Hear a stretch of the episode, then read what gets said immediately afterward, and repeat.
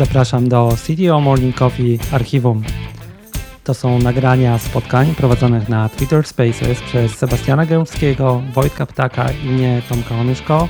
Rozmawiamy o technologii, karierze i wszystkim dookoła technical leadership.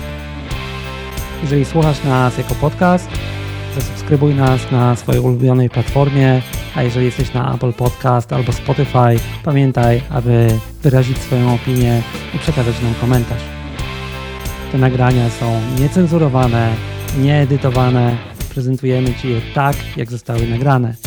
Możesz ten znaleźć na www.ctomorning.coffee i zapisać się na powiadomienia o kolejnych spotkaniach. A teraz po prostu zapraszam.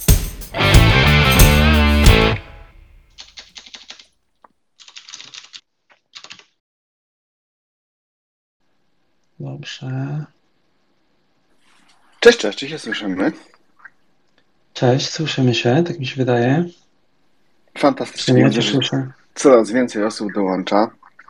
Mimo tego, że taka pora pomiędzy świętami a końcem roku. Mhm. I jeszcze chyba wszyscy jadą na kolejne porcje serniczków i jakichś innych świątecznych specjałów. Cześć. Ja się właśnie pakuję do samochodu i ruszam w trasę, także pewnie będę głównie na odsłuchu. Cześć wszystkim, dzień dobry.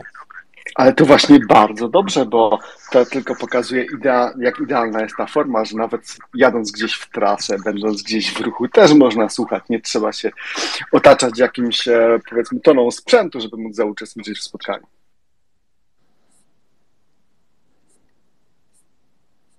Dobrze. Pewnie będą ludzie dołączać jeszcze, zobaczymy. Od dzisiaj pora i dzień jest taki, że zobaczymy, jakie będzie towarzystwo. Eee, mamy 8.30, to co, zaczynamy? Jasne, jasne. Ja od razu przepraszam za mój głos, natomiast mam taką potężną chrypę, że pewnie dzisiaj będę mówił trochę mniej niż zwykle. Weź może jakąś szklankę wody od razu. Tak, tak, ja już jestem otoczony tutaj wszystkim, co trzeba. Będę się ratował w miarę konieczności. No i od razu przypomnijmy, że zapraszamy do dołączania się do dyskusji. Także jeżeli tylko coś w Waszej perspektywie ważnego w tym roku się wydarzyło, to dołączajcie do nas. E, wystarczy zarequestować. E, jeżeli Was nie dodamy od razu, to przypominamy, że e, Twitter działa tak, że bardzo, na bardzo krótki okres czasu wyświetla powiadomienie, że próbujecie do nas dołączyć, więc spróbujcie ewentualnie ponownie. No właśnie, a dyskusja dzisiaj będzie bardzo luźna, ale też będzie chyba bardzo opinionated, bo chcemy sobie mm, podsumować subiektywnie rok. Czyli pewnie każdy ma trochę inne obserwacje, każdy ma trochę inne wnioski. Próbowaliśmy to trochę ustrukturyzować. E, ta struktura, która się nam e, tu ujawniła sama z siebie, e, to pewnie zaczniemy od takich spostrzeżeń globalnych. Czyli co się w ogóle wydarzyło na rynku IT. Czyli jakie duże wydarzenia miały wpływ na to, co robimy, co będziemy robić w następnym roku. E, kolejna taka duża kategoria to są pewnie produkty, usługi, narzędzia, czyli co nowego, użytecznego się pojawiło, czego nie było wcześniej, a co może robić różnicę. I tutaj też znowu pewnie każdy będzie miał troszeczkę jakieś inne obserwacje, trochę inne pomysły. E, kolejna taki, kolejny taki punkt, do którego pewnie przejdziemy, to będą rekomendacje. No i to mogą być różne rzeczy. To mogą być jakieś książki, media, źródła wiedzy, coś nowego, co znaleźliśmy, z czym zapoznaliśmy się sami i co możemy zarekomendować innym. No i koniec końców chyba też warto gdzieś tam na końcu porozmawiać o jakichś swoich indywidualnych spostrzeżeniach e, już powiedzmy ze swojego własnego poletka, czyli co dla mnie na przykład było najważniejsze, najbardziej przełomowe, e, co ja odkryłem i co powiedzmy u mnie w moim e, codziennym życiu zrobiło największą różnicę. Więc tak nam to się poskładało. To co, pewnie zaczniemy od tych globalnych powiedzmy wydarzeń, które mm, zrobiły na nas największe wrażenie. Tomek, Wojtek, e, co Wam najbardziej wstrząsnęło? Co dla Was e, takiego najciekawszego się wydarzyło w 2021? Ja mogę iść na pierwszy, na pierwszy ogień. Dla mnie, słuchajcie, to jest bardzo ciekawy rok e, z jednego, z jednego punktu widzenia, który jest interesujący, bo jestem ciekaw, na ile to się też splata z pandemią, jakimś wypaleniem zawodowym. Dla mnie to jest rok awarii przede wszystkim. Każda Każda chyba y, duża firma bigtechowa zaliczyła spektakularną awarię, przynajmniej jedną w tym roku. I to jest, już nie mówię, wiecie, już sama firmy big techowe, ale generalnie jakość produktów, także software'owych, bardzo mocno spadła, mam wrażenie. I też pokazuje nam, jak bardzo jesteśmy uzależnieni od dostawców naszych produktów i co się dzieje w momencie, kiedy one nie działają. Więc to jest taki, jestem ciekaw waszego zdania, ale no mocne, y, mocne awarie w tym roku były. Ja nie wiem, czy to jest coś nowego. Może nie. na to zwracamy jakąś uwagę na co dzień. To ja może, ale generalnie wydaje mi się, no, no. To ja może użyję zdania nie swojego, tylko, bo akurat taki pan Corey Queen, jak ktoś go zna, to wie, że on tam potrafi włożyć szpilkę, fajnie to podsumował. Podsumował wszystkie awarie Google'a, WSA i tak dalej, i tak dalej. I powiedział, ale na końcu wszyscy wrócili szybciej niż tam dzień, tydzień i tak dalej. Nikt nie stracił danych klientów, a nie było żadnego major security breach, w którym wyciekły dane klientów, co się stało. E, więc pytanie, czy awaria, która wiesz, leży coś przez pół dnia, versus gdybyś miał to robić sam, to dalej jest większy problem. To tak z boku, nie moje zdanie, ale się z nim zgadzam. No, o tego Security Data Breach to akurat mamy Kubę, to mógłby nam pewnie coś opowiedzieć. Czy były jakieś, jakieś spektakularne? Problemy bezpieczeństwa były spektakularne, ale chodzi o data breach taki od dużego vendora, dużego softu. Nie? To się nie wydarzyło mhm. jeszcze. Jak to się wydarzy, to to będzie Black Swan dla firmy typu cloud, nie? ale na razie jeszcze się nie wydarzyło, albo inaczej dobrze to ukrywają. Czy jeden taki case był, ja nie będę rzucał nazwami. Dajesz. E, natomiast e, podobno, czy, ja nie wnikałem, bo to też e, powiedzmy aż tak bardzo nie zajmuję się technologią tej firmy, natomiast tam okazało się, że klienci mieli dostęp do, do swoich danych nawzajem, Natomiast e, firma zrobiła bardzo duży audyt i okazało się, że podobno nikt z tego dostępu nie skorzystał. Natomiast jak dobrze oni to udokumentowali, ten audyt, czyli faktycznie, że nikt nie skorzystał, no to nie wiem, bo nie wnikałem, tak jak mówię, jak to firmą się nie zajmuje. Natomiast tego typu fakapy też były. W ogóle ja mam takie wrażenie, jak, jak mhm. Wojtek powiedział, że było dużo awarii, ja mam takie wrażenie, że e, security z roku na rok jest coraz ważniejsze i jest coraz więcej firm, które zajmują się tym w sposób bardzo profesjonalny e, i jest coraz większa transparencja pewnych rzeczy, które się dzieją. Na przykład ostatnio żyjemy wszyscy Log4j. E, to jest coraz bardziej przebija się takiej świadomości, już powiedziałbym nawet powszechnej. A i mm, już się mówiło, że security jobs to jest taka sexy jobs e, i tak dalej, że to jest kierunek, w którym warto się rozwijać itd. itp., ale mam wrażenie, że każdy kolejny rok coraz bardziej to podkreśla. A i ten rok na pewno nie był wyjątkiem, ale powiedziałbym, że on tylko potwierdził ten trend. Ja może to podsumuję zręcznie i, i pójdziemy dalej, ale bo to trochę moja branża. Nie, nie do końca, ale powiedzmy Kuba pewnie więcej. Ale popatrz na to jeszcze tak, że e, powiedziałeś, że security staje coraz ważniejsze, a nadal w to nie inwestujemy, tak? To jedna rzecz. I dalej leżymy na tych samych rzeczach, nie? Więc jeżeli ja bym miał podsumować akurat z tego punktu widzenia, e, ja tutaj jestem powiedzmy poinformowanym pesymistą, tak to nazwę. Nie wierzę, że dużo się zmieni po tym roku i w przyszłym roku będziemy mieli dokładnie takie same problemy z security, jakie były w tym roku a, i firmy dużo z tym nie zrobią. E, nie mówię o globalnych dostawcach, tak? tylko mówię o firmach, które, które są konsumerami tego.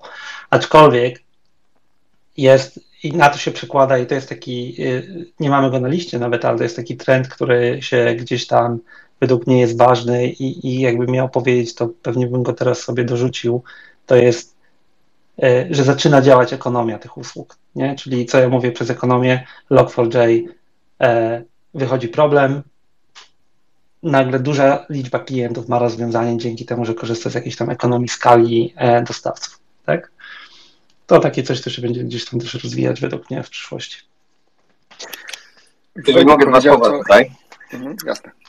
E, Log4j pokazał fajną rzecz, że firmy, które zainwestowały wcześniej w pewne rozwiązania, E, robienia inwentarza swoich bibliotek, rozwiązań klasy SCA, czyli Software Composition Analysis, które tam e, listują wszystkie biblioteki e, w kodzie, to te firmy rozwiązały problem Log4j w skali dni. Natomiast firmy, które nie mają tych rozwiązań, prawdopodobnie borykają, będą się z tym borykać miesiącami albo, albo po prostu tego problemu nie rozwiążą i kiedyś się okaże, że ich software jest podatny. Także ekonomia tutaj jak najbardziej będzie wchodziła w grę. Dokładnie tak. Dobrze. Mhm. Myślę, że y, to wszystko, na to wszystko nakłada nam się pandemia, ale może odstawmy ją na bok. Y, ale jeden, e, chciałem tutaj przejść do takiego e, punktu, który Sebastian nam rzucił na listę, a który ja będzie autoreklama albo kryptoreklama, o którym mówiłem zresztą na początku roku. Kto próbował kupić jakieś elektronikę w tym roku? O matko. Kto nie próbował? Ja kupiłem. Ja próbowałem, ale próbowałem to jest dobre słowo. Ja kupiłem. Trwało ja mogę powiedzieć, e, ja, ja, ci mogę powiedzieć, Tomek, że e, kupiłem sobie dokładnie rok temu w e, listopadzie kartę graficzną, która e, pół roku później była warta dokładnie trzy razy tyle, więc byłem bardzo zdziwiony różnicą cen. No to to jest taki przejaw yy, na rynku konsumer, nie? Bo ja też wpadłem na pomysł kupienia sobie w tym roku desktopa. Najlepsza decyzja, jeżeli chodzi o sprzęt ever yy, ostatnio. E, ale tak szerzej to, e, to jest ciekawe zagadnienie, tak? Bo my się borykamy w tym w naszym spin-offie pod Teddy, znowu reklama, ale wiecie, generalnie w tej chwili problem polega na tym, nie ile możesz sprzedać, tylko ile możesz wyprodukować, nie? I na tym punkcie ciekawie wygląda też to, jak to się przekłada na ewentualny rozwój tego, co się dzieje dookoła nas w IT w ogóle, nie? No bo e, to jest kwestia skalowania tych usług, z których wszyscy korzystamy, tak? Dostępności sprzętu i tak dalej. Wiecie, ja nie wiem jak u Was, ale nam onboarding e, sprzętu czasami potrzebujemy 2-3 miesiące, żeby zamówić głupiego laptopa. I nie wygląda, żeby ten problem się rozwiązał, więc wydaje mi się, że w przyszłym roku on z nami zostanie To jest taki temat, o którym tutaj można byłoby mówić miesiącami. Ja to znam się e, bardzo krótko. Generalnie nie chciałbym dotykać tematów polityki, natomiast się bardzo mocno wiąże z polityką. E, pewnie jeszcze przy okazji rekomendacji będziemy o tym mówić. Natomiast e, no, okazuje się, że właśnie ten globalny łańcuch dostaw, zwłaszcza jeżeli chodzi o układy scalone, to nie jest aż tak zdecentralizowany i aż taki globalny, jakby się wydawało. Fabryki, tak jak fabryki TSMC na Tajwanie, są bardzo podatne na jakieś zablokowanie gdzieś tam w jednym punkcie tego całego łańcucha dostaw. W ogóle napięcia polityczne wokół Tajwanu, te, które się dzieją na pewno też nie sprzyjają. E, są te wysiłki Stanów Zjednoczonych, żeby przenieść produkcję do nowych fabryk gdzieś tam podobno na Florydzie, które się budują, ale to jest coś, co pewnie potrwa jakieś 2-3 lata. Dokłada się do tego ten cały szał krypto, o którym jeszcze też pewnie za chwileczkę sobie porozmawiamy. No i właśnie okazuje się, że w związku z tym jest rzeczywiście duży problem z dostępnością tego sprzętu. Jest to szokujące, bo tego się chyba nikt nie spodziewał jeszcze 2-3 lata temu. Bo generalnie mieliśmy taką sytuację, że sprzęt taniał i tak naprawdę y, to był ten free lunch, że mam za te same pieniądze, albo nawet za niższe pieniądze sprzęt dwa razy szybszy niż miałem rok temu. Wszyscy się przyzwyczaili do tej bonanzy, która sobie trwała. No ale tak, tak, no to jest ciekawy trend i też całkowicie się zgadzam, to będzie trwało i to tak szybko nie zniknie. A ja wejdę za chwilę na geopolitykę, ale y, dwie uwagi, ale popatrz, jedna taka, pomimo tego usługi na przykład właśnie hostowane gdziekolwiek y, nie wzrosły tak bardzo, jeżeli chodzi o cenę, a jednak ci dostawcy muszą połknąć ceny sprzętu, które dla nich też są większe, oczywiście mniej większe. E, taka anegdota, y, w którymś momencie się okazało, że prawdopodobnie właśnie ten nasz mały spin-off może więcej zarobić na sprzedaży chipów, które ma na stanie, niż na sprzedaży produktów, tak? co było jakąś kompletną paranoją. A dotknę chwilę tej geopolityki, bo ona nas trochę dotyka wszystkich, bo nie wiem na ile to obserwujecie, ale to, y, bo ja akurat ten kawałek mówię na początku roku o nim mówiłem, jakoś go tam śledzę sobie jako taki trend i to obnażyło problem duży technologiczny Europy po prostu. Tak? No jesteśmy kompletnie zależni jako Europa i nawet nie ma szans na to, żebyśmy to rozwiązali gdziekolwiek. I w tej chwili e, inwestujemy my jako Europa w Stany, że zrobią to za nas. Europa jest zależna. Stany są tak naprawdę w niewiele lepszej pozycji. To, co powiedziałeś o tych dużych dostawcach mm, i tym, że oni na chwilę obecną jeszcze nie podnieśli usług, e, to, jest, to, to wynika z wielu rzeczy. Wynika to z tego, że oni rzeczywiście dywersyfikują źródła, czyli ci najwięksi dostawcy, tak, na przykład AWS w ogóle mają swoje wewnętrzne źródła chipów, produkują swoje własne chipy, tam swoje własne na przykład ARM i tak dalej, i tak dalej. To też ma wpływ, to też jest dosyć ciekawe. Ale dalej produkują Natomiast... w tych samych fabrykach. Niekoniecznie, też okay. niekoniecznie, bo to jest też jeszcze trochę bardziej skomplikowane. Tam e, są jakieś spółki przejęte, jest ta Annapurna i tak dalej, także to, to też jest do, dosyć triki. A poza tym podejrzewam, że oni też są zabezpieczeni pewnymi dealami długoterminowymi, które mieli zaklepane. I teraz będzie takie pytanie tak naprawdę, na jaki termin te deale były zaklepane? czy właśnie gdzieś te terminy się nie kończą i czy tutaj w tym, w tym obszarze też nie zaczną się jakieś ciekawe historie w najbliższym czasie? No ale nie mam tej wiedzy, więc mogę sobie -hmm. spekulować, a że spekulować nie lubię, to może na tym poprzestanę. E, tak, e, więc jeżeli chodzi o rzeczywiście o ten sprzęt, to jest duże zaskoczenie. To podsumowanie numer jeden od ciebie. podsumowanie numer jeden ode mnie. E, znaczy tak, jeżeli chodzi o mnie i to, co mną jeszcze najbardziej tutaj wstrząsnęło właśnie, jeżeli chodzi o te kwestie takie zupełnie globalne, to mm, jak dla mnie to był rok dwóch tematów. E, to był po pierwsze rok tematu szeroko rozumianego krypto i blockchaina i za chwilę rozwinę, o co mi biegam, a po drugie takiej demokratyzacji ML-a. Nie powiem AI, bo mhm. się nie utożsamiam z tym, żeby to była jakaś sztuczna inteligencja, ale rzeczywiście demokratyzacji ML-a, E, może zacznę od tego drugiego punktu, bo on jest znacznie prostszy, znacznie krótszy. Ja go tylko zilustruję jednym przykładem. Ja dużo pracuję ze startupami, a z startupami ogólnie i też właśnie w tej naszej części Europy. A, I mieliśmy chociażby w ostatnim kwartale takie małe competition, gdzie brały udział startupy tylko i wyłącznie z naszego regionu, e, budowały nowe produkty, ale już musiały coś pokazać, musiały mieć coś zrobionego. A, i e, warunek był taki, że to miało być coś związane właśnie z machine learningiem, tam było jasne kryterium, że miało być używane na usługi właśnie machine learningowe. I okazuje się, że w tym naszym regionie tylko i wyłącznie i tylko i wyłącznie właśnie korzystając z usług machine learningowych udało się zebrać chyba ponad 600 startupów.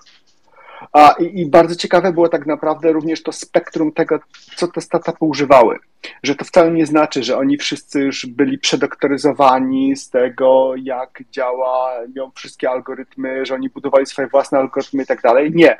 Bardzo często to było właśnie bardzo kreatywne składanie z klocków czyli traktowanie machine learningu jako black mhm. boxa i wpinanie go w usługi bardziej tradycyjne po to, żeby mm, uzyskać jakąś synergię, żeby dać coś więcej, żeby jeszcze dać usługę, która będzie takim powiedzmy, nie wiem, podpowiadaczem, trusted advisorem i tak dalej. Więc jeżeli w tym momencie e, taki startup, gdzie właśnie są generalnie ludzie, którzy się tym nie znają, ale mogą tego użyć jako takiego black boxa, wpiąć to w coś i dzięki temu zarabiać pieniądze, to dla mnie to jest taki bardzo fajny dowód tego, że ta demokratyzacja następuje. I to jest bardzo pozytywne. To mi się podoba, to jest ciekawe. Oczywiście jest duży hype i czasami to jest bez sensu, ale zakładam, że w, w tych 100% e, że tak powiem, populacji, to, to jeżeli chociaż 10% będzie miało sens, albo 20% będzie miało sens i się obroni komercyjnie, to ja już będę trąbił, że to jest duży sukces.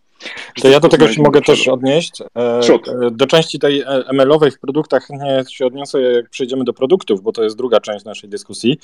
Natomiast dla mnie w ML-u i w AI-u wydarzyło się kilka fajnych rzeczy. Po raz pierwszy zwrócono uwagę, e, co siedzi pod maską ML-a chyba na dużą skalę. Tutaj, e, jak będziemy wypuszczać materiały, chętnie podrzucę kilka linków, ale po raz pierwszy na poziomie, myślę, światowym doszło do dyskusji na temat AI i ML-a. Jest pierwsze badanie Organizacji Narodów Zjednoczonych o wpływie AI na prywatność i na zagrożenia dla demokracji. E, to jest mniej więcej z połowy tego roku. E, Unia Europejska rozpoczęła pracę nad AI Actem. E, to bardzo niewiele osób wie, co to oznacza, ale to jest rewolucja dla technologii. Myślę, że na miarę tego, co się działo przy GDPR i wiele, wiele firm będzie miało bardzo mocne konsekwencje E, między innymi udokumentowania e, produktów, e, które wykorzystują AI. Naprawdę niewiele się, jest dla mnie zaskoczeniem, jak niewiele mówi się na temat tego, jak bardzo zmieni się nasza praca z tą technologią za 2 do 4 lat na obszarze Unii Europejskiej.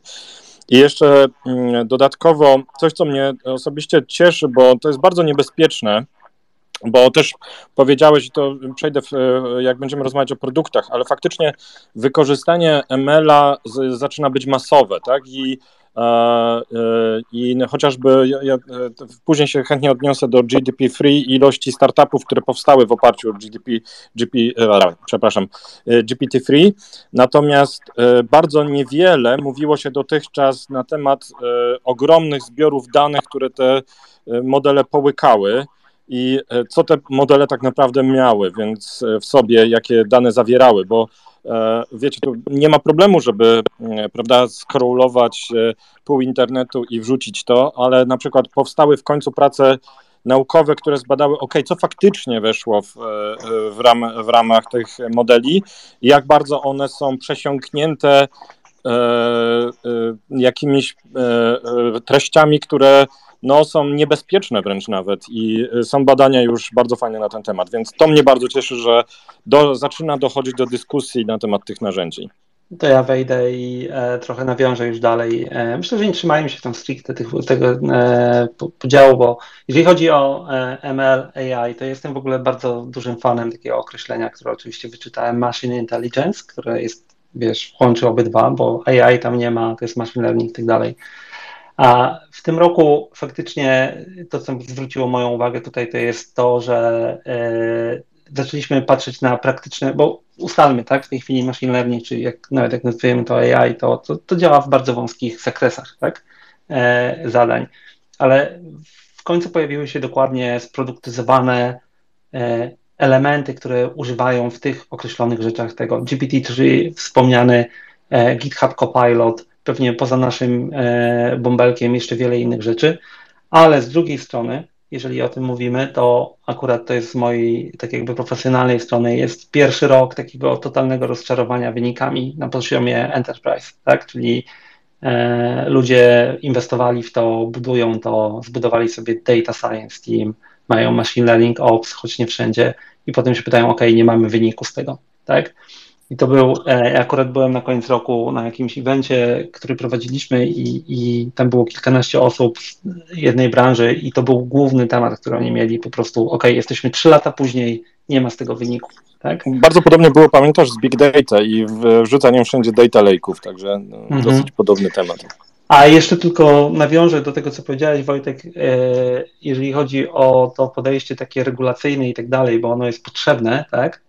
Tylko tutaj e, trochę boję się tego, szczerze, i to jest taki trend, który jest w Europie w szczególności, że e, zrobimy zbyt duży hamulec, tak? Czyli znowu Europa w tej chwili nie jest e, najbardziej innowacyjną częścią świata i nagle może się okazać, że my tutaj nałożymy takie ograniczenia, które spowodują, że nasz rynek będzie się rozwijał dużo wolniej, tak? I będziemy może mieli bardziej ogarniętą etykę tego, będziemy bardziej to kontrolować i tak dalej, ale e, inni będą się rozwijać szybciej. I jeszcze dorzucę jedną część, która akurat wpadła wczoraj i to jest pytanie, jak wy to widzicie, bo słuchałem wczoraj przy bieganiu Lexa Friedmana z Elonem Muskiem i tam pojawiła się jedna rzecz, jak e, Elon opowiadał o tym, jak pracują nad autopilotem i powiedział, że z jego punktu widzenia coraz więcej kodu opartego o heurystykę jest zamieniany na kod oparty o machine learning. Tak? Czyli oni e, decydują się na to, że to, co dotąd było obsługiwane heurystycznie, po prostu mieliśmy tradycyjny kod, który coś wykonywał, to zastępują teraz wektorami i liczeniem tego w oparciu o modele, tak? E, które po prostu przetwarzają dane i wypuszczają wynik. I pytanie, no to chyba naturalne. Oni zaczynają od powiedzmy jakichś prostych algorytmów, które są ich hipotezą, no ale potem walidują je w oparciu o rzeczywiście real data. Taka pytanie, czy to będzie tak szło też w innych obszarach, nie? E, bo to chyba jest mniej widoczne tak na razie w tej chwili w takim tradycyjnym e, w tradycyjnym e, świecie naszym, no ale może to jest kwestia use case'ów. Oni mają bardzo specyficzny use case. Mhm. Znaczy myślę, że tam dzisiaj da zaaplikować taką e, oczywistą pętlę zwrotną, to się będzie faktycznie działo, bo to, to wydaje mi się, że to ma sens. Powiedziałeś jedną fajną rzecz. E, użyłeś takiego sformułowania mm, hamulce, że kwestia aplikowania hamulców, e, odniosłeś się do Unii Europejskiej i tak dalej. To ja jeszcze tutaj taki mój osobisty trend, co mnie zszokowało i czego bym się spodziewał na 2022 i dalej. E, wiecie, ja, ja jakieś 15-10 lat temu to byłem święcie przekonany, że mm, przyszłość to jest przyszłość, e, w której głównie karty będą rozdawać nie kraje w znaczeniu państwa, w znaczeniu takim powiedzmy mm, politycznym, ale właśnie korporacje. A więc ja, kiedy jeszcze parę lat temu myślałem o firmie typu, nie wiem, Google czy Facebook, e, to bardziej myślałem, że jak taka, jakiekolwiek państwo, typu nawet Stany Zjednoczone, chce założyć kagając Facebookowi czy Google'owi, to to się mija z celem, bo to jest już tylko i wyłącznie e, niezrozumienie idei internetu, bo w internecie Facebook działa globalnie i granice fizyczne tak naprawdę nie mają wielkiego znaczenia. E, jeszcze tak mówię, 5-10 lat temu byłem święcie przekonany, że to tak będzie wyglądać. Natomiast okazuje się, że to wcale tak nie wygląda i chyba ten rok 2021 był tutaj świetnym dowodem. Chiny są bardzo, bardzo uparte, jeżeli chodzi o trzymanie się ich linii, ich wizji. Ja jeszcze też 2-3 y, lata temu śmiałem się z idei Great Firewall of China, okazuje się, że teraz idea śmieje się ze mnie, a czyli to, co się stało z Jackiem Ma, te, gdzie Chiny pokazały tak naprawdę, mm, że nie wypuszczą kontroli z ręki, e, czy, czy to Alibaby, czy, czy to Huawei i tak dalej. E, będziemy pewnie rozmawiać właśnie przy okazji rekomendacji o tej takiej cichej wojnie dotyczącej infrastruktury backbone'owej internetu i jak tutaj również Chiny działają. Ja bym się właśnie spodziewał do tego, że to inne kraje będą się musiały do tego dostosować, bo na chwilę obecną taki Bitcoin, o którym pewnie sobie też za chwileczkę powiemy, e, zaczyna być bronią. Zaczyna być bronią w tym, czy dane kraje będą odpuszczać swoją politykę fiskalną, czy będą odpuszczać swoją, e, odpuszczać swoją politykę monetarną, bardziej monetarną niż fiskalną, czy nie.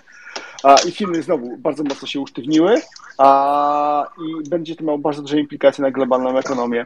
Więc to, czego ja bym się spodziewał w najbliższych latach, to jest właśnie to, że e, państwa będą chciały odzyskać kontrolę będą chciały założyć ten kaganiec firmom bichtykowym, a również po to, żeby trzymać się dosyć mocno e, no, kontroli versus inne państwa, inne państwa, które postrzegają no, mhm. niekoniecznie mm, przyjaźnie.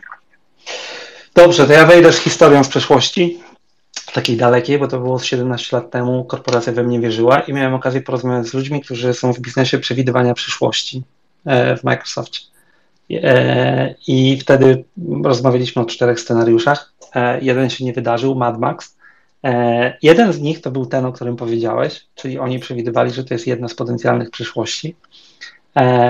Trzeci, który przewidywali, to był, to się nazywało Continental Drift. I to jest to, co się odbywa w tej chwili, tak? Czyli rozchodzi nam się szybkość kilku rzeczy. E, czyli Chiny działają według swojego pomysłu na świat, Stany według swojego pomysłu na świat, reszta obserwuje i próbuje coś tam robić. E, I tutaj jedna rzecz, i przejdziemy do następnego dużego tematu według mnie, bo e, według mnie, aczkolwiek z kilkoma osobami rozmawiałem i, i kopnęły mnie i powiedziały, wiesz co, to już jest zaadresowane i nigdy się nie wydarzy, ale według mnie jednak korporacje spróbują powalczyć o to. I mechanizmem do powalczenia o to będzie de facto ich wejście w jakikolwiek sposób w krypto, tak? E, I to nie będzie krypto typu Bitcoin czy coś takiego, tylko te korporacje spróbują się uniezależnić od systemu monetarnego państw, tak?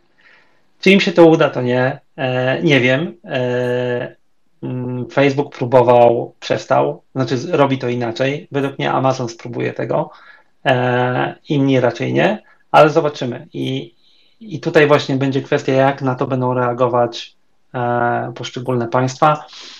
Jest taki artykuł napisany 13 lat temu przez pewnego pana, do którego ja się często powołuje, powołuje Simon Wardley, który dokładnie napisał, że Bitcoin to jest, e, to jest broń. Tak? I, to jest broń, to jest e, dokładnie to jest broń. Tak, to jest broń ekonomiczna używana w określony sposób. I to, e, to jest straszne, ale ten artykuł napisany 13 lat temu rozwija się e, tak, jak został napisany. E, także to może porozmawiajmy. To ostatni komentarz mój w tym temacie. Jakbyś mi to powiedział rok temu, to generalnie bym powiedział, kurczę, może tak być, ale w tym momencie już nie wierzę. W sensie Chiny już pokazały twardo, że się ustawiają e, bezkompromisowo względem Bitcoina, natomiast Stany już mają taką inflację, że w tym momencie próba przerzucenia się na jakieś krypto, gdzie nie będą w stanie na przykład dodrukować swojej waluty i tak dalej, to już jest dla nich samobójstwo ekonomiczne. No więc no zobaczymy. Może, może ale... nie do końca ogarnia, tak. może też moje spekulacje są tutaj zbyt płytkie, moja wiedza jest zbyt płytka, mhm. natomiast na chwilę obecną to już to zaszło trochę za daleko. No to weszliśmy na temat, to porozmawiajmy. Nie da się ukryć, że największym hypem w tym roku, e, tematem dookoła było i tutaj branża security się ostatnio obraziła, bo wszyscy mówią krypto, a krypto to są certyfikaty, algorytmy i tak dalej, e, ale kryptowaluty i wszystko, co się dzieje dookoła niego. Ja powiem, e, zacznę może od dużego C, według mnie największym problemem, jaki jest z tym, bo ja, ja w technologię, ja, ja patrzę na to technologicznie, nie spekuluję na tym na dzień dobry i tak dalej, e, ale dla mnie największym za, rozczarowaniem tego roku jest to, że nie pojawiły się sensowne use cases w mainstreamie dla tej technologii, po prostu. A drugie, jakbym miał dorzucić od siebie, to, że to, co ja obserwuję, to, że świat dookoła technologii krypto próbuje na siłę wymyślać rzeczy, które zostały już wymyślone i próbuje na siłę odrzucić wiele rzeczy, które po prostu działają, tak? W postaci standardów, e, powtarzania błędów, które mieliśmy w Web2 i tak dalej. Na przykład ostatnio przy okazji e, e, rozmów na temat e, akurat rzeczy związane z identity e, i tam się pojawiły takie rzeczy pod tytułem no to potrzebujemy danych, to upychajmy je w rekordy tekst w ENS, ponieważ ENS działa, jest na Ethereum, ma rekordy TXT, to zapisujmy te dane w tych rekordach TXT, bo wszyscy będą mogli je czytać, tak? Ja sobie tak myślałem, what the fuck? Ja myślę, że jeżeli chodzi o krypto, to całkowicie się zgadzam z Tobą z tym, e, jeżeli chodzi o ten problem z, ze znalezieniem sensownego use case'a.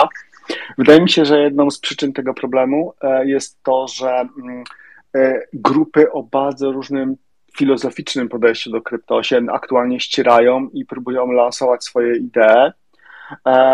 Ja bym wyróżnił takie dwie grupy. Jedna, z którą się identyfikuje, a druga to wcale.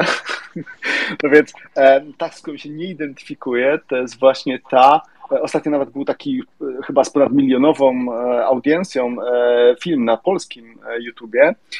Ludzie, którzy mocno inwestują w krypto, przede wszystkim w NFT i w kryptowaluty, uważają, że mm, model wykorzystania krypto powinien właśnie wyglądać w ten sposób, że są portfele, portfele są czysto anonimowe, każdy może mieć milion tych portfeli i nikomu nic do tego, bo tu właśnie chodzi o tę anonimowość, że później, jeżeli nawet nie wiadomo, czy jest portfel, nie ma można tracować.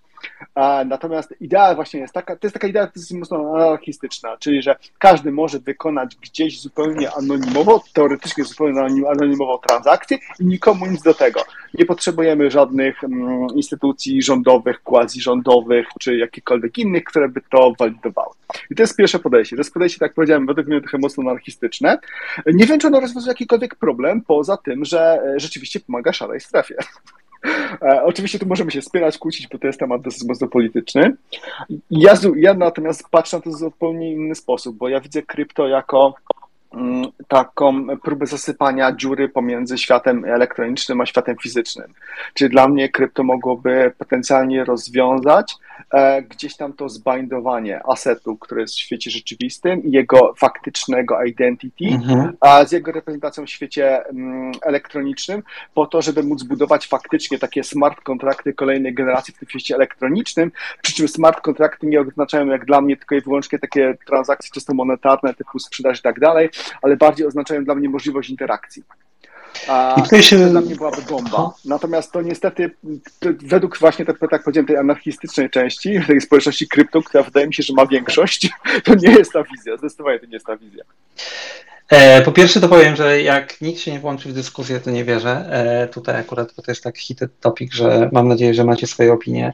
E, ja tutaj to, co chciałem powiedzieć, to dokładnie trochę, no i tak, zgubiłem wątek, sorry.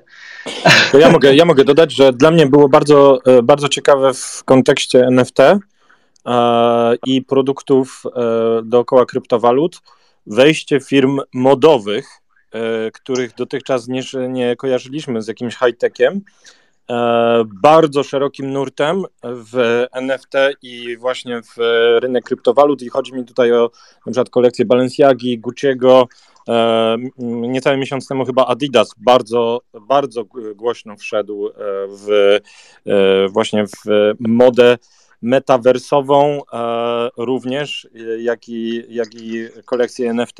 Więc zobaczcie, co się dzieje, dlaczego o tym wspominam dosyć zaawansowane technicznie tematy e, wokół kryptowalut stają się modne. E, I modne, e, modnym staje się być na, wiecie, być na czasie z, z tym, co się dzieje, inwestować, inwestować w modę także powiązaną z NFT. Mega ciekawy temat, więc to było dla mnie zaskoczenie, jak szybko rynek mainstreamowy podłapał pewne, pewne trendy. A ja sobie przypomniałem, co chciałem powiedzieć. I, ale nawiążę do tego, co powiedziałeś. Do tego y, jedna z bardziej ciekawych rzeczy, które zaobserwowałem w tym roku dookoła tego rynku y, i to od strony właśnie czysto technologicznej, to jest to, co robi w tej chwili y, Block, czyli poprzedni Square. E, nie wiem, czy zauważyliście, oni ogłosili taki white paper, w którym to się nazywa TBDEX, TBDEX. I dlaczego to jest ciekawe? Bo to jest właśnie podejście, w którym budują otwarte protokoły pozwalające działać, żeby zbudować mechanizm, a nie samo governance token, cokolwiek. Tak? Czyli oni, oni zaproponowali protokół, który pozwala rozgłaszać instytucjom finansowym swoje usługi i tak dalej, a człowiekowi robi discovery tego i zawiera te transakcje, tak? I, I to jest właśnie, co jest inne, oni nie robią tego w taki sposób, że ogłosili swoje, wiesz, finansowanie i tak dalej, ogłosili swój token i tak dalej, tylko oni, oni ogłosili protokół, czyli idą w stronę bardziej następnego HTTP dla transakcji i tak dalej, niż stworzenia czegoś, co będzie ich, bo największy problem w tej chwili jest taki, że każdy, kto wchodzi w tą przestrzeń, próbuje zagarnąć swój kawałek tortu, wypuszczając swój token i tak dalej, i tak dalej.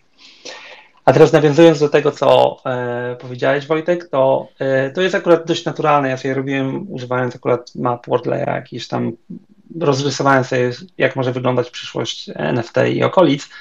I jedną z głównych rzeczy dookoła NFT w tej chwili to oprócz monetarnej wartości, która gdzieś tam waluacje sobie latają i w ogóle to jest, odstawmy na, to na bok, to jest to, jak ludzie używają tego do robienia e, klubów tak naprawdę, tak? I to jest an, analogicznie, tak jak w tej chwili mamy country clubs, gdzie są ludzie, którzy te mają pieniądze i po prostu załatwiają biznesy między sobą, to e, powstają country clubs tylko w oparciu o NFT, tak jak Board Yacht, e, e, Apes i tak dalej. Dlaczego? Bo tam musisz wchodząc mieć milion złotych, dwa miliony złotych, żeby wejść. Jeżeli zainwestowałeś dwa miliony złotych w rozmowę z ludźmi i każdy z nich ma co najmniej dwa miliony złotych, to rozmawiać o innych rzeczach, tak? E... Słuchajcie, ja mam wrażenie, że na odcinek dotyczący NFT i ogólnie krypto to Ale teraz, materiału. Teraz chciałem tylko jeszcze się odnieść do tego, co Wojtek powiedział, bo to jest powiązane. Dlaczego? Bo według mnie te firmy wskoczyły na to dlatego, że to jest najprostszy sposób dla nich na wykorzystanie parcia na status ludzi, tak? I to jest po prostu makabryczny skok na revenue. E, I ona wycisną z tego fantastyczne revenue. Tak y, Mnie, wiesz, 100% y, się zgadzam. E, mnie zaskoczyło, jak szybko niektóre firmy pod, y, wiesz, podjęły ten temat i w jak bardzo dobrze dopasowany i zaawansowany sposób. Także wiesz, tam to nie było takie e, ok, szybki brainstorm przy tablicy i zróbmy coś, to było naprawdę świetnie przemyślane i bardzo szybka odpowiedź na, na zmiany na rynku. Także to było dla mnie zaskoczenie. No dobrze, to może przeskoczmy do następnego. Chyba, że ktoś chce się dołączyć do rozmowy. Pamiętajcie, podnosicie łapkę i my was wpuszczamy. Wiem, że Andrzej, e, którego wywołam do tablicy publicznie, zmieniał swoje podejście do krypto w międzyczasie, więc może chce się podzielić E, e, bo z tym tematem trochę się wiąże. Mamy Szymona, który nas dołączył. Szymon, może w tym temacie, e, halo, halo. zanim zmienimy? Coś mi tutaj wciążyło, przepraszam. Ja chciałem tylko dodać, że mega fajnie to działa na Wewe, e, taka apka, gdzie mocno Marvel e, poszedł z tematem NFT. Można sobie na przykład kupować komiksy, można sobie kupować różne collectibles, widać, że są pewne środowiska, które bardzo dobrze to odbierają. No bo jeżeli możesz mieć limitowanej serii komiks, masz go odpowiednio podpisanego, płacisz za niego jakąś premią, e, premią ilość dolarów, no to tutaj idea NFT się świetnie sprawdza. I w ogóle obserwując ten rynek widzę, że to są takie rozwiązania, które mogą być takimi flagshipami tego. Czy na przykład kluby sportowe. To, to, to są rozwiązania, które myślę, że będą budowały adopcję. To Szymon, to ja tylko powiem, popatrz na to tak, to znaczy kwestia komiksów w unikalnej wersji to nie jest coś, co wymaga NFT i krypto, bo to jest to, co dotąd mogłeś robić po prostu, bo niczym to się nie różni od komiksu podpisanego kluczem Marvela, tak? E, I, i tyle. Nic to nie zmienia. E, kluby piłkarskie, według mnie to będzie też tak samo jak w przypadku ciuchów, to będzie po prostu skok na rewę. Są w stanie wyciskać więcej rewy bez inwestycji kapitału, więc dlaczego tego nie robić? Nie? Pytanie, i to było moje rozczarowanie, żaden z tych, y, żadne z tych rozwiązań nie, diametralnie nie zmienia niczego. Tak? To znaczy nie wprowadza nowej jakości, nie, nie, nie powoduje zmiany w świecie dookoła nas. I oczywiście może się pojawią dalej te rozwiązania, ale te, szczerze, ja rozumiem, jak one działają na poziomie finansowym, rozumiem, jak, jak generują rewę. E, nie widzę w nich wartości na zasadzie zmiany jakościowej. Tak, to przyznaję szczerze, to mój punkt widzenia. Nie, no też, też się zgadzam z tym. Mhm. Myślę, że tutaj e, jeszcze dużo przyjdzie nowego, tak? E, ja tutaj się śmieję, bo to jest trochę tak jak kiedyś z beaconami, gdzie e, na samym początku wszyscy się śmiali e, i z use case'ów były miliony naprawdę, bo pamiętam wysyłaliśmy do, do, do dziesiątek tysięcy firm na całym świecie, a teraz zostało kilka, w tym flagowe, które faktycznie realizują gigantyczne inwestycje i, i przedsięwzięcia, nie? Więc mhm. to pewnie gdzieś, gdzieś w ten sposób będzie się rozwijało. Oklejałem beaconami nasze biuro. Nie wiem, czy waszymi, ale tak. Dobrze, to może przejdźmy do trochę powiązanego tematu, e, który gdzieś e, wrzućmy. Facebook powiedział, że zaorze internet i stworzy metaverse. I wszyscy już się do tego trendu podłączają, oczywiście. Czekam, Ale do kiedy jakiego? się będę mógł zalogować. Ciekawa rzecz, którą ostatnio, yy, ciekawa rzecz, którą ostatnio przeczytałem, jest taka, że faktycznie popatrzcie na semantykę słowa metaverse, która sugeruje, że to jest jedna przestrzeń, ale tak naprawdę jej nie ma, tak? Każdy próbuje zrobić swoją aplikację i robi ją niezależnie, znowu nie powstają żadne standardy wymiany i tak dalej, tylko każdy mówi, że to będzie gdzieś. Ja odnośnie konkretnie Facebooka, ja mam swoje zdanie, wyraziłem je w swoim podcaście, że Facebook po prostu złapał się na tym, że nie ma swojej platformy, tak? iOS jest w stanie go wyciąć, Android jest w stanie go wyciąć i nie ma ostatniej mili użytkownika, więc to jest ich ucieczka do przodu. Stwórzmy swoją platformę, na której ani Google, ani Facebook nie będzie nas kontrolował. I ani, e, sorry, Apple. Tak? Ale to chyba nie tylko to, to jest chyba też to, że jeżeli chodzi o samą usługę, to też wszyscy ich dogonili. Bo kiedyś oni powiedzmy przycierali ścieżki, znaczy zrobili coś lepiej niż MySpace i bardzo szybko poszli do przodu. Natomiast na chwilę obecną e, wszyscy inni już też nauczyli się budować jakieś społeczności. Te społeczności mają nawet mniejszą barierę wejścia i są bardziej atrakcyjne pod różnymi względami, więc wydaje mi się, że oni po prostu chcą, no, no, no, no ich, ich, ich domena to jest attention economy, więc oni chcą w ramach tego attention economy wykonać kolejny krok, jeszcze bardziej zwiększyć imersję. No, da się zwiększyć imersję tylko i wyłącznie właśnie w ten sposób oddziałując na większą ilość zmysłów. Czy to się uda? Ja może będę sceptykiem albo nie wiem, jakimś starym tetrykiem albo nie wiem kim, ale moim zdaniem się nie uda, przynajmniej jeszcze przez 15 lat. Konkretnie w przypadku Facebooka czy Meta, jak używając teraz, tak? Bo technologicznie Metaverse nie istnieje w tej chwili. To jest hands down. Nie? Ani nie ma sprzętu, ani nie ma rozwiązań, które by pozwoliły na tym działać. Microsoft buduje swój, Facebook buduje swój, ktoś inny buduje swój. A, e, ale zauważ tutaj jedną w przypadku akurat konkretnie Facebooka y, czy Meta, muszę się przyzwyczaić. Oni w tej chwili umierają. To znaczy ich populacja użytkowników, inflow użytkowników umiera. Nie wiem, czy widzieliście newsa z zeszłego tygodnia. TikTok jest najbardziej, naj, najczęściej używaną domeną według Cloudflare w tym roku. Przeskoczył Google'a, Facebooka, Microsofta, Apple, tak? I każdy użytkownik TikToka nie jest prawdopodobnie użytkownikiem Facebooka. Ja nawet cytowałem u siebie dane takie, które pokazują, że e, Facebookowi najszybciej rośnie ilość użytkowników w segmencie tam 40 kilka plus, a nawet 60 plus, którzy po prostu nie wydają na nich pieniędzy. Tak, i nie są atrakcyjni z punktu widzenia e, ten. Więc generalnie Facebook jest w sytuacji, w której nie ma platformy, nie kontroluje ekosystemu dotarcia do użytkownika. Apple pokazał zmianę w aplikacjach, że jest w stanie go odciąć, jeżeli nic się nie zmieniło, to mniej niż 15% użytkowników. Przede wszystkim, prawda, od revenue, czyli tak. od rynku e, reklam, bo to jest. Oni zostali tak, bo oni mają jeden produkt, re, reklamy, i oni zostali w tym roku odcięci, krótko mówiąc, od income. I teraz to jest ich. Oni mają zasoby pieniężne i to jest ich bet pod tytułem zbudujemy miejsce, w którym my będziemy kontrolowali stream użytkowników i dotarcie do towaru. Tak?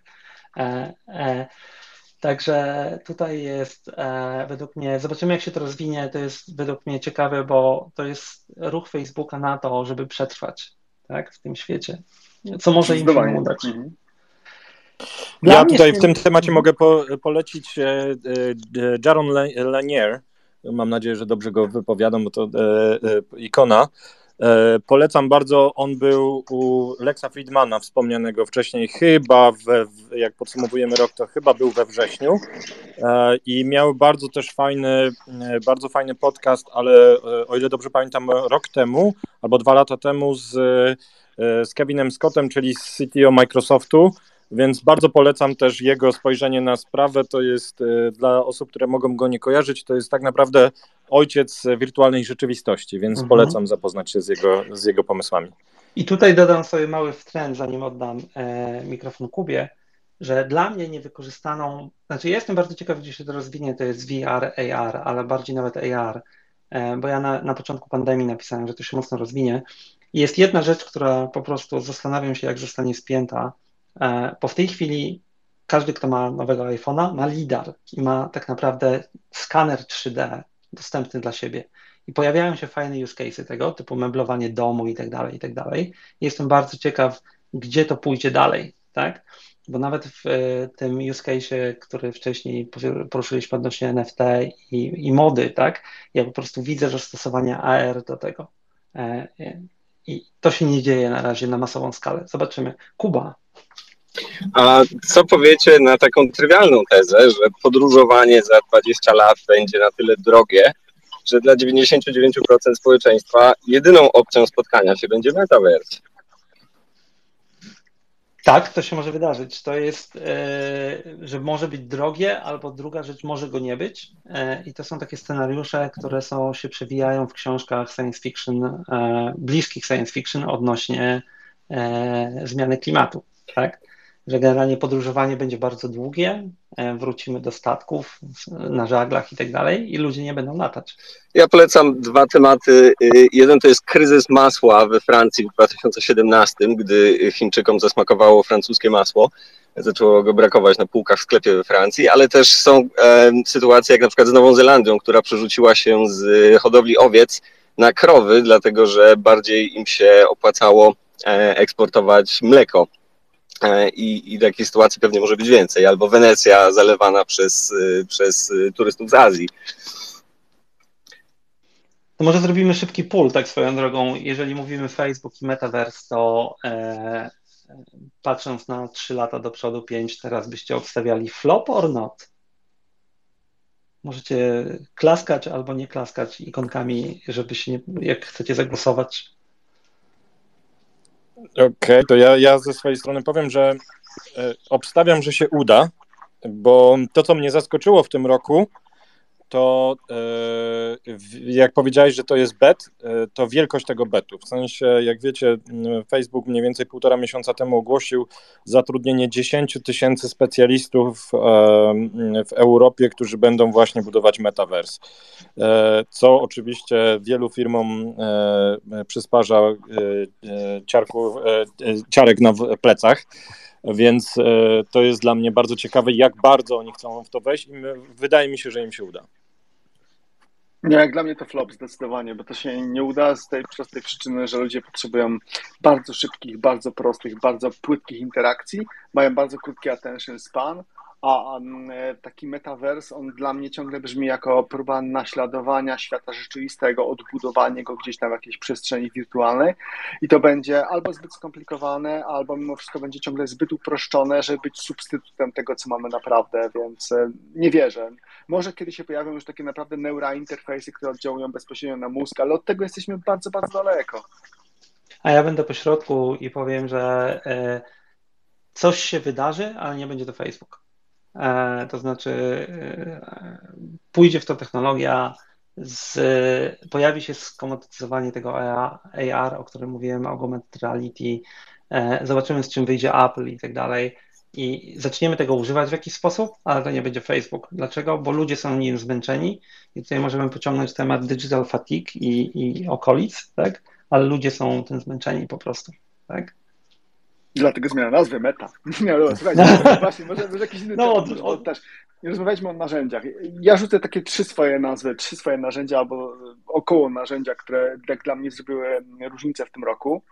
E, pierwsze to jest ARM-y, E, Apple postawił na ARM-a. W to też nie wierzyłem na początku, e, bo stwierdziłem, że jednak to bariera wejścia, czyli właśnie kwestia przekonania wszystkich do mm, kwestii zmiany kompilatorów i tak dalej, i tak dalej, żeby rzeczywiście wszystko dało się uruchamiać na armowym MacBooku, to jest duża kwestia, ale okazało się, że postawili na tego ARM-a i mają no, niesamowite efekty, bo jednak jak się porówna wydajność tych nowych, zwłaszcza tych nowych procesorów, to jest w ogóle kosmos. E, taka tajemnica że to się też dzieje po tej stronie serwerowej, już niekoniecznie przez Apple'a, natomiast no, to jest ten trend, który według mnie e, się sprawdził, bo to jest taki fajny quick win w sumie. Mnie tak, mnie zaskoczyło Sebastian, e, szczególnie jak wyszedł M1 Max i jak zobaczyłem e, wy, realną wydajność tego procesora przy jego e, przy jego, wiesz, jakiejś konsumpcji energii. To jest niesamowite, to naprawdę przeskok bardzo to, mocny to popatrzcie panowie, tylko wrzucę jedną taką, taką z boku uwagę, że znowu powtórzył się trochę scenariusz, y, który firma na A pod tytułem Amazon zrobiła wszystkim innym z chmurą, czyli zaczęli coś robić i inni to przegapili, nie? Bo teraz, jeżeli popatrzycie trochę w perspektywie, e, w retrospektywie, procesory iPhone'a, one wykonywały skoki mocy obliczeniowej e, w każdym ruchu, tak? co pokazywało, że Apple potrafi budować coraz szybsze procesory. I to nie szybsze tak lekko, tylko skokowo. Tak? I oni odskoczyli całej konkurencji, jeżeli chodzi o procesory mobilne. I po prostu potem powtórzyli ten ruch na rynku e, procesorów dla komputerów i generalnie Intel został i inni zostali złapani e, w miejscu z nocnikiem, tak? E, ale to jest fajne i, i e, faktycznie to się będzie pewnie gdzieś tam przekładało, bo popatrzcie, że wyskoczyliśmy, znaczy znaleźliśmy kolejną ucieczkę od prawa mura i problemów z, z rozwijaniem mocy tak naprawdę, tak? Bo po prostu zrobili bardziej efektywne procesory w innej technologii. To słuchajcie, idąc dalej e, w narzędziach, ja muszę powiedzieć, że mm, jestem bardzo pozytywnie zaskoczony, ale jest kilka rzeczy, o których się obawiam. Jeżeli chodzi o komercjalizację GPT-3 i e, ilość nowych oczywiście modeli w tym, e, w tym zakresie, a już tak bardzo konkretnie pozytywne zaskoczenie roku to dla mnie jest Codex, którego znacie jako GitHub Copilot i e, jak to, e, jak to pomaga. Każdy z nas e, dostał per programistę i dosyć mocno i fajnie pozwala to przyspieszyć niektóre zadania, więc to jest bardzo ciekawe. Ja sam specjalnie, wiecie, niektóre rzeczy z Copilotem próbowałem robić. Nie jest dobry w algorytmy, ale w, w przyspieszenie, na przykład, jeżeli buduje się jakiś blok kodu, no to on faktycznie potrafi nieźle domyśleć się, co będziemy chcieli zrobić. Pytanie, czy on musi być dobry w algorytmie? Korzystam z Tab9 i muszę powiedzieć, że też jestem pod dużym wrażeniem. Nie, ale to panowie, to jest, to jest pytanie, czy, y, czy on musi być dobry w algorytmie, nie? Bo to jest kwestia właśnie tych wielkich oczekiwań, które postawiono AI, nie? E, mi się akurat w przypadku GPT-3 podobało, słuchałem kilka podcastów e, i wywiadów e, z, z autorami i że oni są bardzo realistycznie mówią, co to robi tak? Że oni po prostu mają dużą bazę zindeksowaną i tak dalej, używają wektorów w szukaniu w nim. Jak tylko ten wektor pojedzie trochę za daleko, to produkuje bzdury, ale na określoną długość tego wektora produkuje dobre rezultaty w określonej klasie zadań. I, i to, jest, to jest to podejście, ono działa po prostu. Więc ja też próbowałem, y, swoją drogą naszych słuchaczy, nie może niech ktoś tam klaśnie rączką czy podniesie palec, jak korzystał z Copilota, ale ja korzystałem i faktycznie na to, co to ma robić, to to jest bardzo dobra rzecz. I, i ostatnio widziałem e, jedną taką opinię, że teamy, które będą tego używać, będą miały przewagę nad teamami, które nie będą tego używać. I tak, po prostu będą spędzać mniej czasu nad prostymi zadaniami. Tak? Z innych fajnych trendów i narzędzi, które widziałem w 2021 roku, zrobiły na mnie wrażenie, e, to według mnie to jest ten rok, w którym się pojawiła pierwsza duża fala narzędzi, które wykorzystują bardzo dobrze NVMe, czyli ten nowy interfejs dostępowy do dysków SSD, który już nie ma tego mm, legacy ATAPI, czyli umożliwia wielokolejkową, wielowątkowy, dost, wielokolejkowy, wielowątkowy dostęp do dysków SSD. Czyli tak naprawdę jak mamy procesory many-core, jak mamy procesory multicore i jesteśmy w stanie rzeczywiście pisać bardzo wydajny, bardzo dobry współbieżnie kod niskopoziomowo w języku takim jak C++, RAS i tak, i tak dalej, to w tym momencie możemy również mieć zrównoleglony e, I.O. na dyskach SSD dostępnych przez NVMe. I to teraz brzmi trochę może jak magia, nie, może nie wszyscy się interesują aż tak na tak niskim poziomie, natomiast do czego się to sprowadza? Sprowadza się to do tego, że w tym momencie pojawiło się dużo małych firm, małych dosłownie składów 10, 20, 30 programistów, którzy przepisują ogólnie znane usługi, czyli na przykład, nie wiem, Kafkę, przepisują Sparka i tak dalej, właśnie z JVM-a, bo do tej pory to mogło spokojnie działać na JVM-ie ze wszystkimi jego ograniczeniami, ze względu na to, że zawsze bottleneckiem było albo przepustowość sieciowa, albo I.O. W tym momencie przepisują to na kod, e, który jest zgodny gdzieś tam na poziomie wysokiego API-a, czyli na przykład ma ten sam e, API co Kafka, czy ten sam API co Spark, natomiast to pod spodem wykorzystuje architekturę NVM i potrafi zapierdzielać na pojedynczym jakimś węźle z taką prędkością, jak wcześniej to zapierdzielało na jakichś bardzo dużych klastrach. I przykładem takich technologii jest chociażby Red Panda, jest przykładem jest to, co Databricks bodajże zrobił ze swoim klonem Sparka przypisanym, przykładem jest chociażby ClickHouse. Tych przykładów jest coraz więcej, ale one w tym roku zaczęły być komercjalizowane. I tam, jak się pojawiają w benchmarkach prędkości 10 razy tyle, co ten stary, powiedzmy, legacy equivalent, to to nie są wartości przesadzone. I dlaczego to jest według mnie ciekawe? No nie tylko dlatego, że to jest coś, po prostu coś, co zaraz znacznie szybciej. Bo jesteś geekiem. Dlatego, że to jest, nie, nie, nie, że to jest space dla tych wszystkich małych firm i te małe firmy mogą wstrząsać tymi wielkimi behemotami, które mają tak naprawdę bardzo duże bazy kodu gdzieś tam do utrzymywania, a w tym momencie wchodzi mała firma z bardzo takim laser fokusem na jakiś pojedynczy produkt, może zapro zaproponować coś, co jest już battle proven, bo daje ten API, który został był sprawdzony, daje swój drop-in replacement tej nowej usługi no i ma świetny biznes model, ma świetny tak naprawdę no, autostradę do sukcesu. Bardzo mi się to podoba, bardzo mnie to kręci e, i, i trzymam kciuki. Ja przyznam szczerze, że zwróciłeś mi na to uwagę swoim wpisem na blogu No Hit Switch o tym. E, tylko to taka myśl i to, to, dokładnie jest to, co powiedziałeś w tej chwili, bo e, to jest taka rzecz, która nie trafi do zwykłego programisty. E, muszą się pojawić e, firmy, które albo właśnie nawet duzi, duzi dostawcy, którzy Y, zrobią abstrakcję tego, nie? Czyli wiesz, albo właśnie tak jak powiedziałeś, ktoś zrobi produkt, który replikuje coś, który działa dużo szybciej, albo frameworki zaczną to implementować, tak? Bo dla zwyczajnego programisty w tej chwili e, takiego średniego, e, szczerze, to jest taki poziom abstrakcji, że mm, nie, nie, nie są w stanie według mnie e, w to wejść, nie? Ale jeżeli na przykład właśnie dostawcy chmury, dostawcy usług konkretnych zaczną to implementować, to będziemy mieli znowu ucieczkę od ograniczeń silikonu przez taką technologię poboczną, która da nam przyspieszenie, tak? Ja słuchajcie, dodam z troszeczkę innej, e, innej półki, jeżeli chodzi o produkty. Dla mnie e, duże kudosy dla Microsoftu za vscode.dev i pewnego rodzaju demokratyzację IDE E, myślę, że dopiero zobaczymy, co to oznacza, bo bardzo łatwo teraz jest współdzielić całe środowiska mm, deweloperskie w przeglądarce. I e, fajny, bardzo fajny, ciekawy krok, który według mnie był nie do, niewystarczająco zauważony na rynku. To jest moja osobista opinia. No ja czekam na JetBrains Fleets, bo już jest podobno pre, pre, private preview. Tak, tak, JetBrains idzie też w tym kierunku. A ja, ja nawet o tym pisałem u siebie e, w newsletterze, bo tak, bo to jest ta demokratyzacja idei, tak?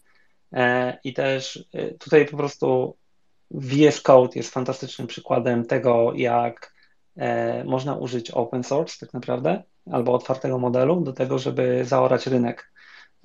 Ja wczoraj znalazłem tool, taki ja używam Obsidiana do notatek, wiem, że Sebastian używa też, się okazało, że ktoś zrobił Obsidiana Visual Studio Code e, jako plugin do działania na plikach. Nie? I bezpośrednio masz go podłączonego od razu do GitHuba.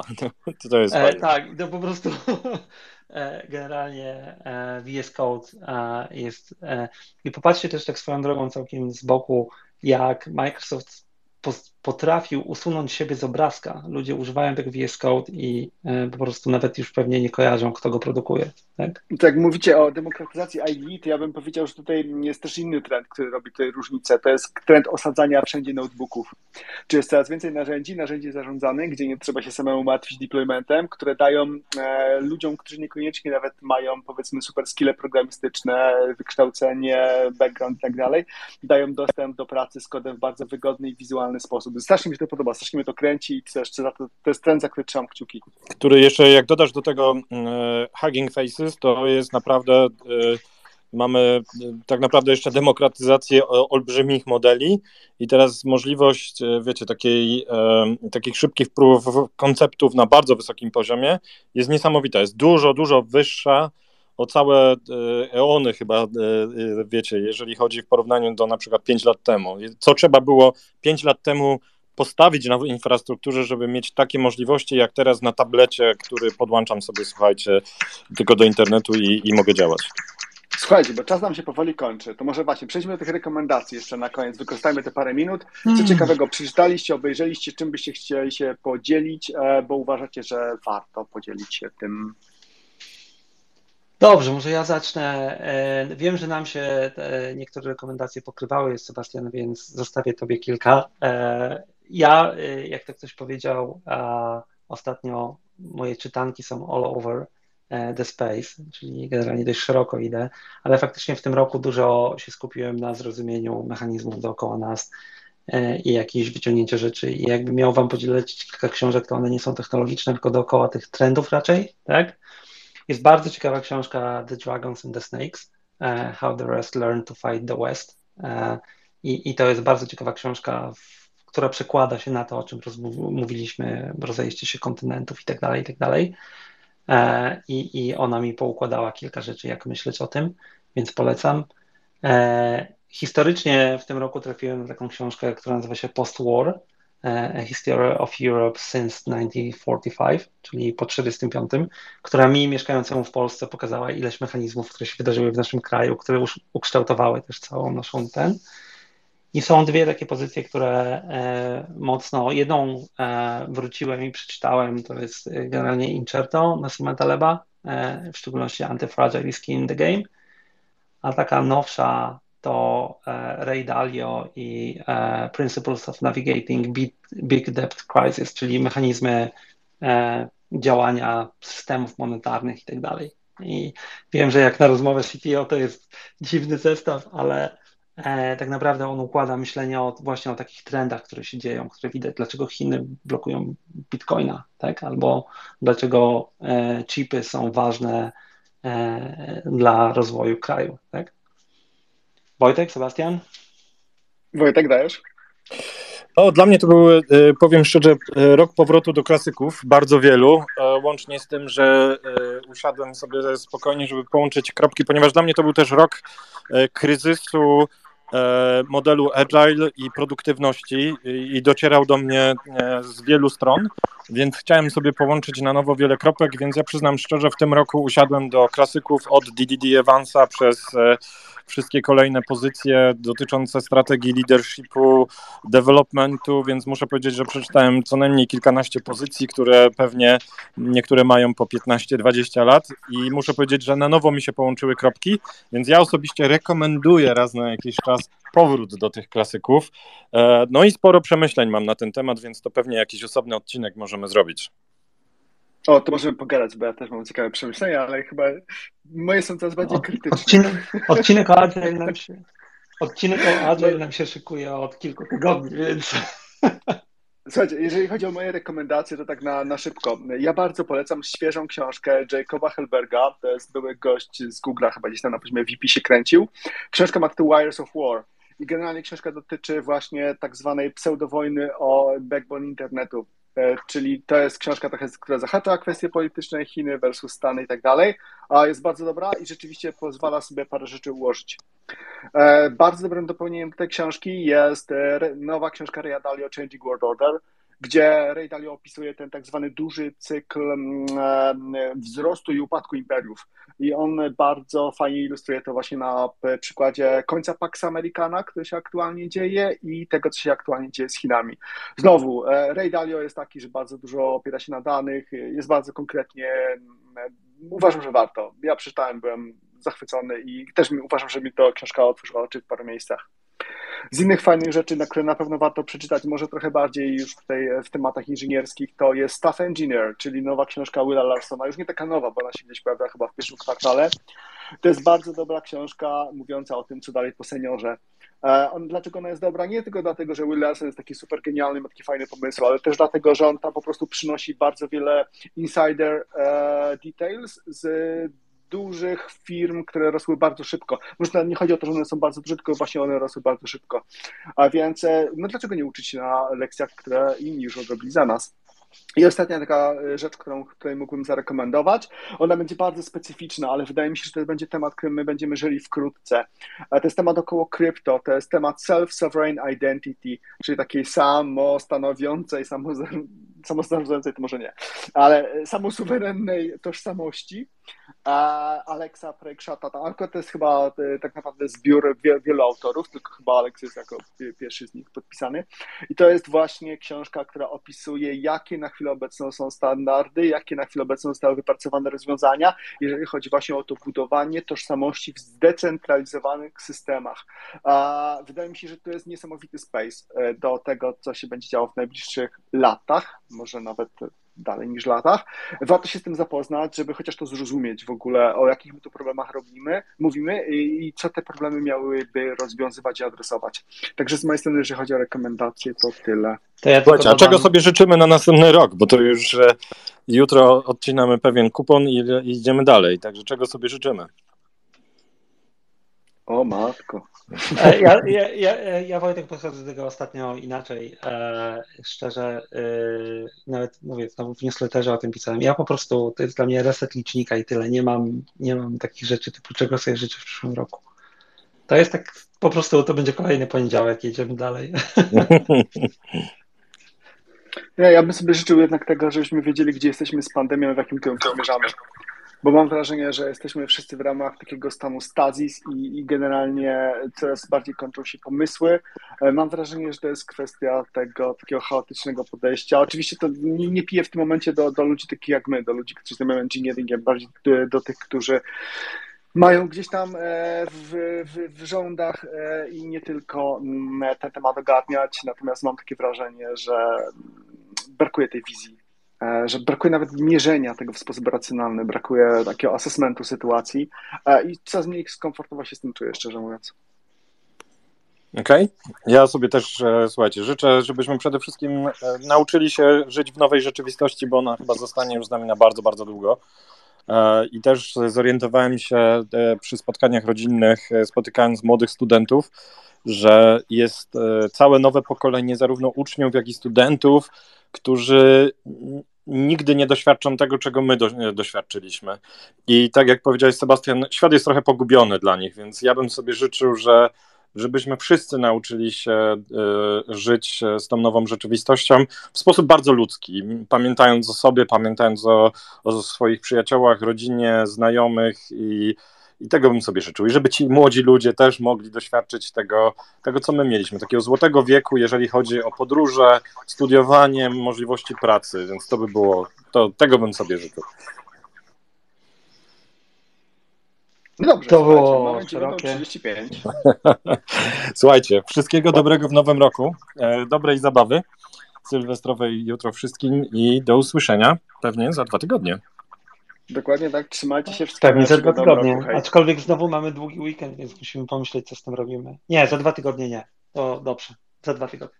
Coś przemyślimy. Tak, do zobaczenia. Hej. Dobra, trzymajcie się. Hej, cześć. Miłego dnia.